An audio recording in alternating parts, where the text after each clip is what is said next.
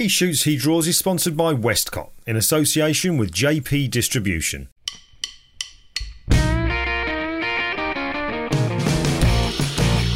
Welcome to the He Shoots, He Draws podcast, the show about photography and design, with your hosts Glyn Dewis and Dave Clayton. Hello and welcome back to a new episode of He Shoots, He Draws. This one's a little bit different because rather than like a, a full length episode, we wanted to throw in just a small 15 or 20 minutes, depends how long it's going to be, bit of a chat, an interim chat in between some episodes because we've just recently been out to Photoshop World. And when I say we, I obviously mean my ever present co host, Dave Clayton. Hello, mate. How you doing? I'm very well. Listen, I'm kind of keeping you in the shadows at the minute because I want you to talk about something in particular. So, Okay. hey, no, no time like the present. So, Photoshop World, we're at Photoshop World. You, for those folks who've maybe see who are actually there, they will know already that you played a huge part in Photoshop World, literally from the word go. Uh, I, I kind of knew you were involved in some way, but you managed to keep it quiet from me. Uh, which worries me because you're good at keeping secrets. Um, but you were actually part of the keynote. You played a huge part. We'll put a link to this as well, Dave. Um, Yeah. You played a huge part in the keynote. It's kind of like an acting gig. So I wanted to just ask you uh, in this interim episode about that because I remember a few episodes back you talked about when you had your first speaking gig, and that's only recent. And here you are now doing this kind of acting gig. So that's taken a big change there with you. So tell us about it. Well, as a professional actor, I, uh, I no, it's funny. So I was out at um, Kelby One uh, a few well a few weeks ago uh, when I went to Creative South, and Scott pulled me to one side and said, you know, since you're here, uh, I'd like you to be involved in the um, Photoshop World video, which I've seen other instructors, you know, have little cameo roles, and I was like, yeah, you know. Pushes me out my comfort zone as usual, as you know what I'm like. and um, he told he told me what the story was about, and he goes, "Yeah, and you're going to be like the main part of it." And it was, you know, what am I going to be? Because you know, being being British, you always bring something to an American uh, activity. Yeah. And and he explained it to me, and uh, I said, "Yeah, yeah, cool. Then I'll do it." You know, as you said, I did I did my first speaking role when I was 50 at Photoshop World. If you're going to Which go is in, well, how go long ago now? 15, 16 years ago? Yeah, yeah, about that. Chewing the wall. I'm just.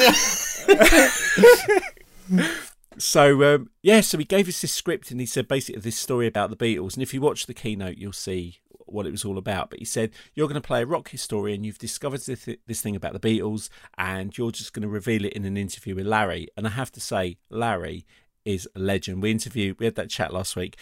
Larry holds it together.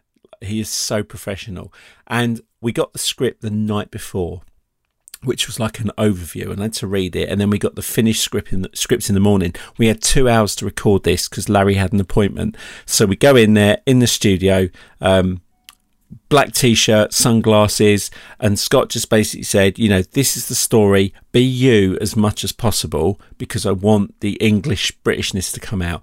So I thought, well, I can't let him down.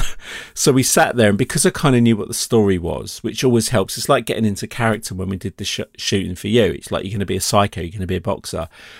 I kind of got it in my head what it was going to be, and I, you know, I had a few notes on the floor, but Larry was just able to kind of thread it together for me, and I just, I don't know what happened to me. I just turned into Dave the actor, and it was weird. It was quite weird how you know how self-conscious you feel you could be but it was good fun and i was playing someone else it goes back to the thing of playing the Ah, character right. Okay. Now I didn't know you were going to say that because that goes back to when we did that editor's shoot. And have you have you mentioned about this on the podcast? How you were? I asked you. I had to ask you to be the model at a workshop, and you kind of you weren't looking forward to it, but it went really well because you weren't you.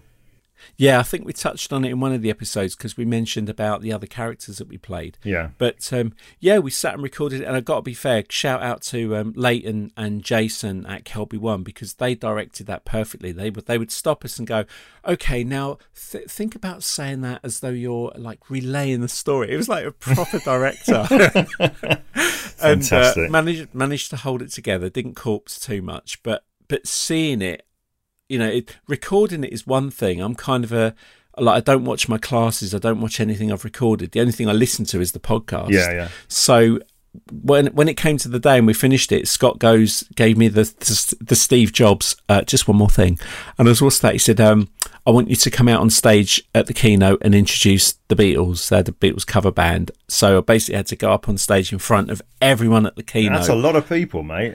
Yeah, and introduce it. So I'm standing backstage watching it on the screen at an angle, just thinking the whole time, Christ, I need to lose some weight. My head looks massive.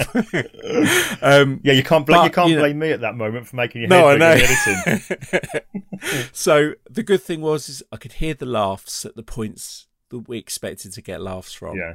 And um and then when my bit came, I had to get up on stage and do the introduction, and then the band come out and follow me, and I was bricking it. I knew I could get up and do it, but d- thinking about it and doing it are two different things. Yeah, but you say there, like there you say right. Okay, you knew you could go and do it. Um, the confidence thing. W- Was there been a time now when there's just no way on this earth you'd have done it? Because this, I think, this is what the overall message is here that you're getting across is it's seeing this change in you. That's one thing I've really noticed in the time that we've known each other now, which is almost I think eight years. You're better at dates than me, but almost eight years. There's been a huge change in your confidence. Whereas before, you were always the kind of guy that was in the shadows, ever supportive, introducing people, and all that kind of stuff. And here you are now, in a relatively short space of time, you've gone from being that person to all of a sudden, bang! You're on. You're doing uh, recording classes. You're on stage in front of. You had some great attendance in your InDesign classes, by the way. Um, Yeah. And I said, I said to you at the time, the difference in your confidence when you were speaking, because I think it's not unfair to say that we're all the same. When we first do our big teaching gigs, and you've got a huge audience there, it's a huge responsibility. When, when obviously we support each other and sit in each other's classes, and I saw you up there that first time, and you were kind of, you could tell you were nervous, which is a natural thing. But this time round, I actually said to you, you just you controlled everything. Even if something didn't go exactly how you wanted it, or you didn't say it how you wanted it, you just dealt with it because there was a few audio issues. Didn't faze you whatsoever. You just did it. So that's a huge thing with you. So would you be able to do this a few years ago, or is it just something you've just you encourage people to do to say, look, if you want to get confident, put yourself out your comfort zone. Yep, I think definitely if you are that kind of person like I've been in the past where like you say I stand I like to stand back and support rather than be up front. I think the difference for me was particularly with like being friends with you and the relationship with Scott and Kelby One is when somebody who you have so much respect for asks you and they've got the belief in you i think all you can do is just step up and do it. Because if they didn't think you if they didn't think you could do it they wouldn't ask you and the fact that you know both you've pushed me and scott's pushed me and, and the people around that have gone you can do this it does lift you and give you the confidence to go well do you know what? It's like photoshop world my first one. If i'm gonna if i'm gonna do it for the first time i might as well do a good one. Yeah.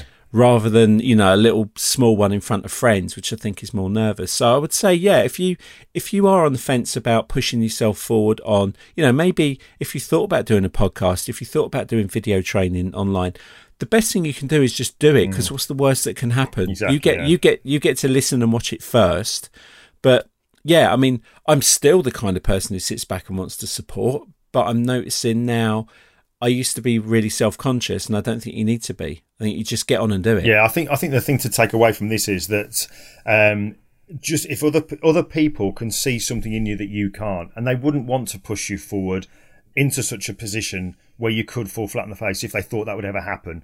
You know, Yeah. I, I clearly I know you can do it. Scott and the guys and uh, and you know Kelby one, they know you can do it. It's a huge responsibility. They're not going to go and risk it. Do you know what I mean? It's not a case of they're doing you a favour. You are capable of it, and that's great to see that you've kind of just gone for it. But mate, hats off to you.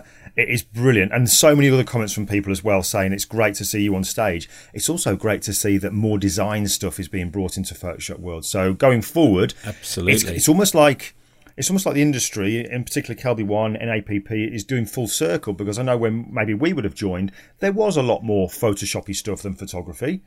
So I think now there's going to be a really good balance as we go forward because I know that you're having conversations with the, with the folks there about how to develop more of that kind of content. Yeah, and it was encouraging to have so many more designers in class because, like I said, one of my classes I did was, you know, for photographers to get inspired by graphic design. I ended up with seventy-five percent of the room with graphic Yeah, designers. yeah, it was a huge And- surprise that was.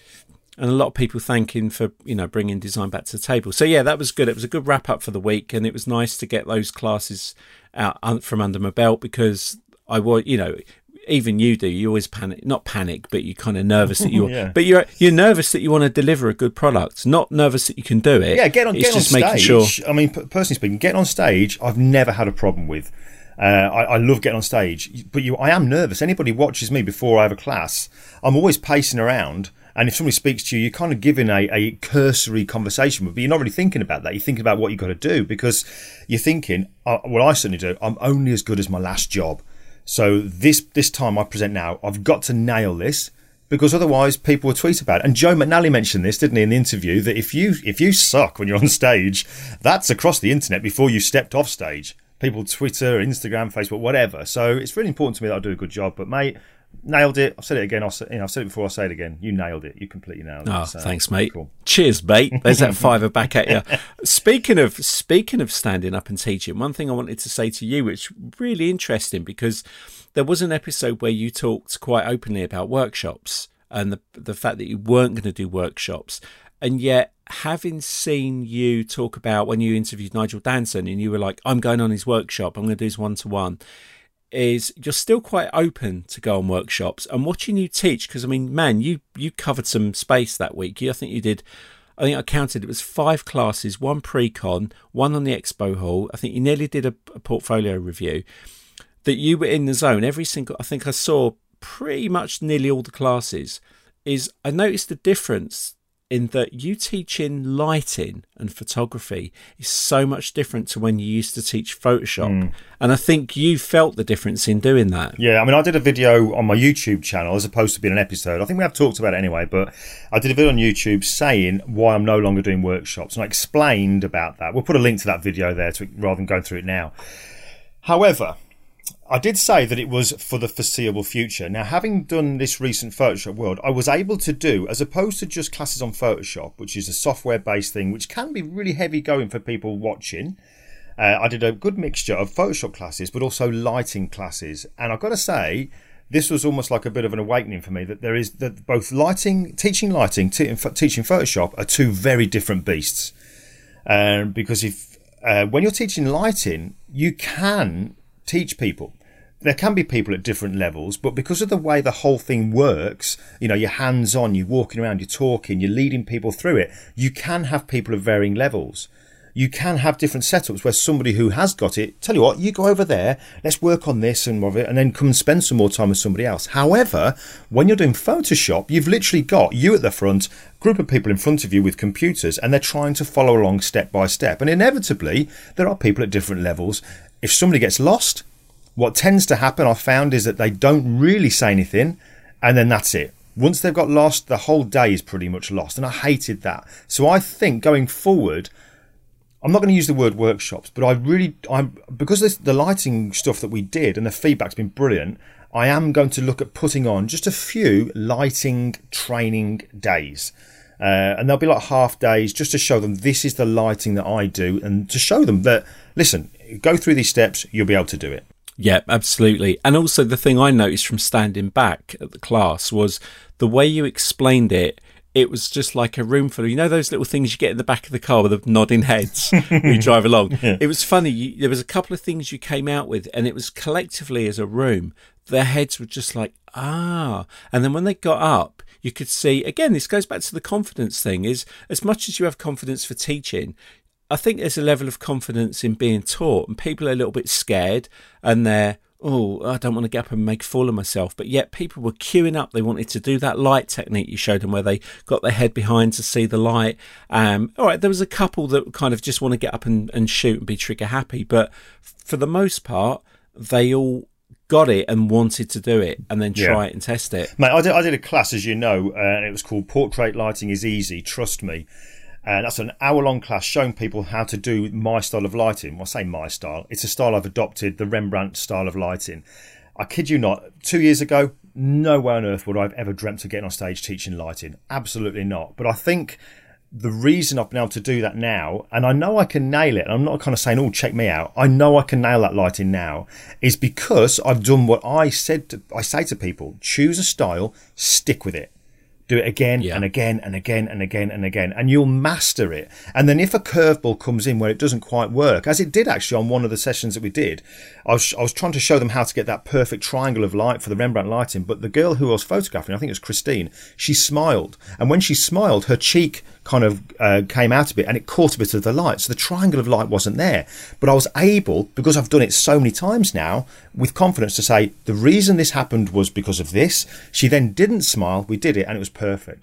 But this is if I was going to say anything about this, it's purely to say the only reason my confidence, you know, talk about your confidence on stage, my confidence with lighting has come in is because I've done it so much now rather than jumping around with all these different lighting styles and not really having one that I want to stick to. I mean, how did you feel from? Because the other thing we've talked about before is feedback, and uh, I know I certainly got a lot of feedback, and it's interesting to see how different people approach it because you could see in the room the people who were great at photography, not so good at Photoshop when you did some of the retouching. But now, after we've come back from the event and you start seeing the images appearing on social media, it was quite nice that they're going, Oh, yeah, you know, I'm really pleased I got this. And then I got the retouching because the danger is I've been in classes where I've stood at the back, not your classes, but I've stood at the back of cla- classes where you can see you're looking around going oh yeah see where they're getting on see where they're getting on they're on facebook they're on email Yeah. they're on twitter they've given up and then And that and that that is exactly the thing that would always kind of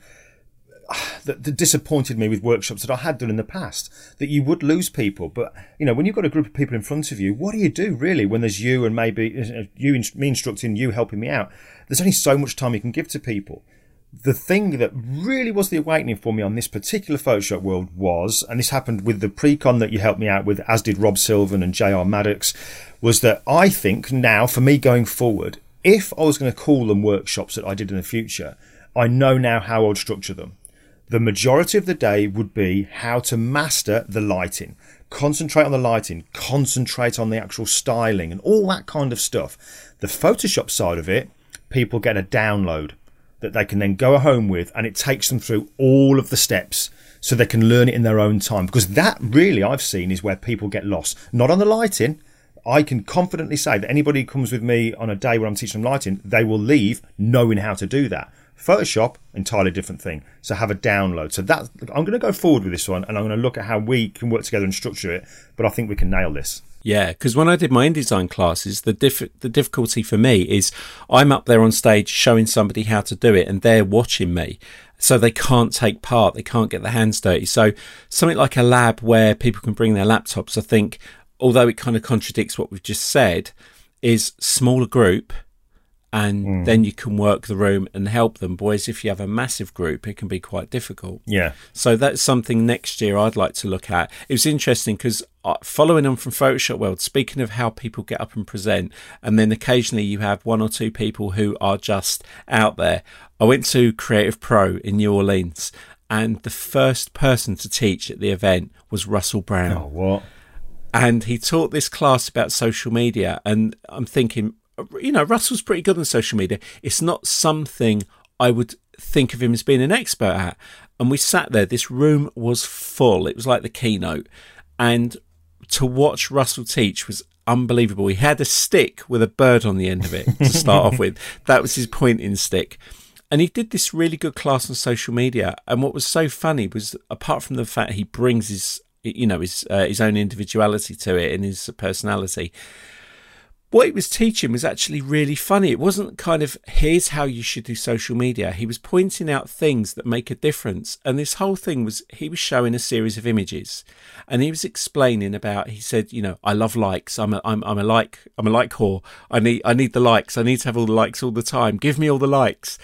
And then he showed a series of images that he put up. And he was just explaining how the difference between um, putting up an image and then adding something to that image was really clever. And all he did was he had kind of these landscape pictures, and he's just had this thing like he's going boring, boring. What we need here is add a jet, and that was his thing. And he added a little aeroplane going across the sky. And he said it was really interesting how when he posted the picture of a landscape, he got maybe 100 likes. But when he added the same photo with a jet or a bird or just another element in the picture, he got so many more likes and and he went on he went on to do this presentation about just adding these extra bits to the images he goes i photoshop I, you know i was I was my name is on the first Photoshop that ever got released. Why wouldn't I use Photoshop? but it was quite interesting how a how engaging he was, but actually you can learn something just by watching something fun. Yeah, absolutely. And- learning's got you've got to have a fun environment when you're learning. Otherwise, it's just too much. It's too corporate, isn't it? Oh yeah, it's like Bueller, Bueller. yeah, Excellent. Actually, talking about the Instagram side of things and, and social media, one thing I've done, this is kind of linked, I guess. One thing I've learned over the last few weeks is that the way I'm using Instagram has made a difference to me. I don't post general day to day stuff on the main Instagram. I use my hmm. main posts to publish new pictures mainly portfolio type of work. But I'm using the Instagram stories a lot more, and I'm really enjoying that. And I'm noticing that the following that I'm getting is growing much quicker than it was when I was using it as kind of like, oh, here's what I've done today. Oh, here's my uh, here's my dinner and all that kind of stuff. I can use that for stories, but not for the main Instagram. Seems to be making quite a difference, mate. And I'm finding them on Instagram. I'm watching more stories than I ever did. Yeah. Which is and some of them are really good. I mean i know you were going to show me how to do it because I, I first i couldn't understand how to add to a story because so, you know some people put one thing up and then next minute there's like loads of clips. Mm. But i'm f- i am more engaged with the stories on instagram now than i am on the posts because you've got like the swipe up for links and all right there's sometimes it's a little bit you know smiley faces and, and stickers and stuff. But for the most part they're, they're way more engaging because you, it's like a little live feed. Yeah, do you know there's one thing I need to show you as well, and I've only recently found this out. I mean, probably sound like a right dork for only knowing this happens now, but on your Instagram page as well, you've got a section. If you look at look above where your posts are, it says highlights. Now, what you can do there is you can actually, once you've got some Instagram stories that you've posted, you can then add, you can create a highlight which will include whatever stories you've previously published. So let's say now that me and you are on a trip to America and we start Yep. creating and posting Instagram stories while we're at the airport, on the flight, when we get to the hotel, and all that kind of just random short stories. At the end of the trip, you can create, as I've done now, if you look on my Instagram, I've created one called PSW18 and I've just gone through my Instagram. Oh, I, pub- I did that one, that one, clicked all the stories that I did, and now it's created like a mini video of the trip, and that'll Wow. that'll stay there on your Instagram page as long as you want it to be there. So I think that's a really cool. It's almost like having a, a I know you hate the word, a Instagram vlog of your trip. but it's really clever, really really clever. So uh, yeah, that was one thing I learned. So always learning, mate. Always learning. Absolutely. I think you should do a little video, mate, just showing how to use Instagram stories. I might do. I might Cause, do. 'cause- or, or if not, can you teach me? I will teach you. Listen, just just moving on, just just moving on, because obviously we did say this was going to be a short episode. We, you know, we can talk for England. Um, one thing that I uh, I know you kind of saw it for the first time when I was teaching out there as well was I, I actually showed a technique uh, which I literally just kind of um, found by accident by experimenting. One of the things I talked about when we were at Photoshop and all the classes that I did, I, I was encouraging people to approach Photoshop and retouching with the mentality or the mindset of what would happen if Yeah. and kind of not worried to experiment and all this kind of stuff. So what what I what I ended up doing was I looked. There was a recent intro, um, a recent update to Premiere Pro CC, and the update was called uh, Color Match. And basically, what the whole idea behind this is: imagine now if we were doing some filming and we used a number of different cameras. Let's say we had a Canon to to film the main content, and maybe we had a GoPro for some B-roll, uh, or an iPhone or whatever for some extra extra B-roll. When you put all those together, obviously the footage does look very different. So what this color match update in Premiere Pro allows you to do is make it look. You can choose one one bit of footage as a reference, click a button, and then Premiere Pro will try as near as damn it to match the other footage so it all looks the same kind of look. So it gives mu- a much more kind of uh, a better flow and a better viewing experience. So I saw that, and my what would happen if kind of mindset was thinking, I wonder if you can do it with pictures. So I imported pictures into Premiere Pro. One of the ones I'd been working on, and I took a screen grab of a film still, and I think I did the the, the, the movie Fury with Brad Pitt. Yeah. Took a still off YouTube, put it into Premiere Pro, and I said to Premiere by clicking the button, make my World War II picture have the same colouring as that of Fury. Pressed one button and it did it And that was the first like, wow, that works. But the magic thing about it was I can then export what Premiere Pro did Yeah. from Premiere Pro and create one of those lookup table adjustments. From Premiere, I then imported that into Photoshop and then applied it with one click to my pictures, and it worked. It's absolutely brilliant. I'm thinking of doing a video on it. I actually yesterday, believe it or not, I wrote uh, an addition to my new book, the, the Photoshop the Photoshop Toolbox, to go into the bonus section because I spoke to uh, Scott and Ted from Rocky Nook, and they said you've got to get that in the book. So I managed to write it all down step by step, so that will be in the book. But uh, you know, little thing for me to say with this episode was to approach your retouching with the "what would happen if" mentality because you can't break it. Goes back to confidence. Absolutely. Even even silly things like that, people are scared to do something wrong. Is they have to follow it like step by step. And oh, what you know, if it says minus twenty, what if I do minus thirty? Oh my god, I've broken Photoshop. The whole the whole thing circles round. Is everything you do just have that little bit of confidence to just push forward. In fact, I just want to give a shout out to um to somebody on the podcast I met yesterday. Um, is a young girl called Nifty Fox Creative, Laura, and I went to this Aaron Draplin workshop in Birmingham because I wanted to catch up with Aaron, and it was just you sit down and he was just doing a talk about how he approaches design and ask questions, and and this girl a couple of years ago she'd posted that she was at home, she'd completely given up, didn't want to do anything, just sat in bed everything she'd tried had failed and she just needed a lift to do something. And somebody gave her the confidence and said no look do this. She wanted to be a graphic designer. And two years on she got off her ass and she went out there and she's worked really hard and she's built up a little business for herself. And i met her yesterday and i hadn't realized it was her and she came over and said it was nice to meet you. I listened to the podcast. I watch what you do. It's so cool here. She didn't have a ticket she'd put out on social media that she really wanted to go and someone offered her a ticket. And uh, again a confidence thing. She just put herself out there and it was so nice to hear somebody go you know i had zero confidence. I didn't want to engage. I, I was scared of failing. And now two years on it was so good yesterday to see someone go through that that have the confidence. So i just want to say thank you laura for listening to the podcast um, and just give her a little shout out because it just shows sometimes even if you think you're not good enough or you can't do it there's there you you know look to your friends. People will always give you a lift and you just need that one little thing to be a success. Mm. And then it snowballs. It kind of, kind of, again, I suppose that reinforces that a lot of the things that we worry about, if we actually do them, they never were as bad as what we thought they were going to be. No Do you know what I mean? And I, I know here's me trying to link things back to the bodybuilding days, but when you didn't want to go to the gym, you just couldn't be bothered. When you did force yourself to go, it probably ended up being the best work, workout you'd ever had. So Yeah. it's just stepping out of your comfort zone and just doing it and trusting what other people have in you. If, if other people see it and they're real friends, because this is the key, I think, Dave, here, is that I remember Sean O'Reilly, who was my mentor with the bodybuilding, he said that a true friend with bodybuilding would never let you get on stage if you weren't 100% ready. So he'd be really honest. Sometimes you might not want to hear that honesty because it's kind of like always saying, hey, your calves aren't looking so good, so don't go on stage, you're not ready yet. But the, those closest to us, our loved ones, they'll say we can do it no matter what. And that's the danger. Because we're, Yeah. it's going to kind of give us that full sense of security, that false confidence. We go on stage and we could potentially fall. And then that's it. Confidence is going to be shot to pieces. It's true friends, those real friends that have kind of walked the walk and are doing it, that they're the ones you should listen to because they've Yeah. experienced what you're experiencing right now.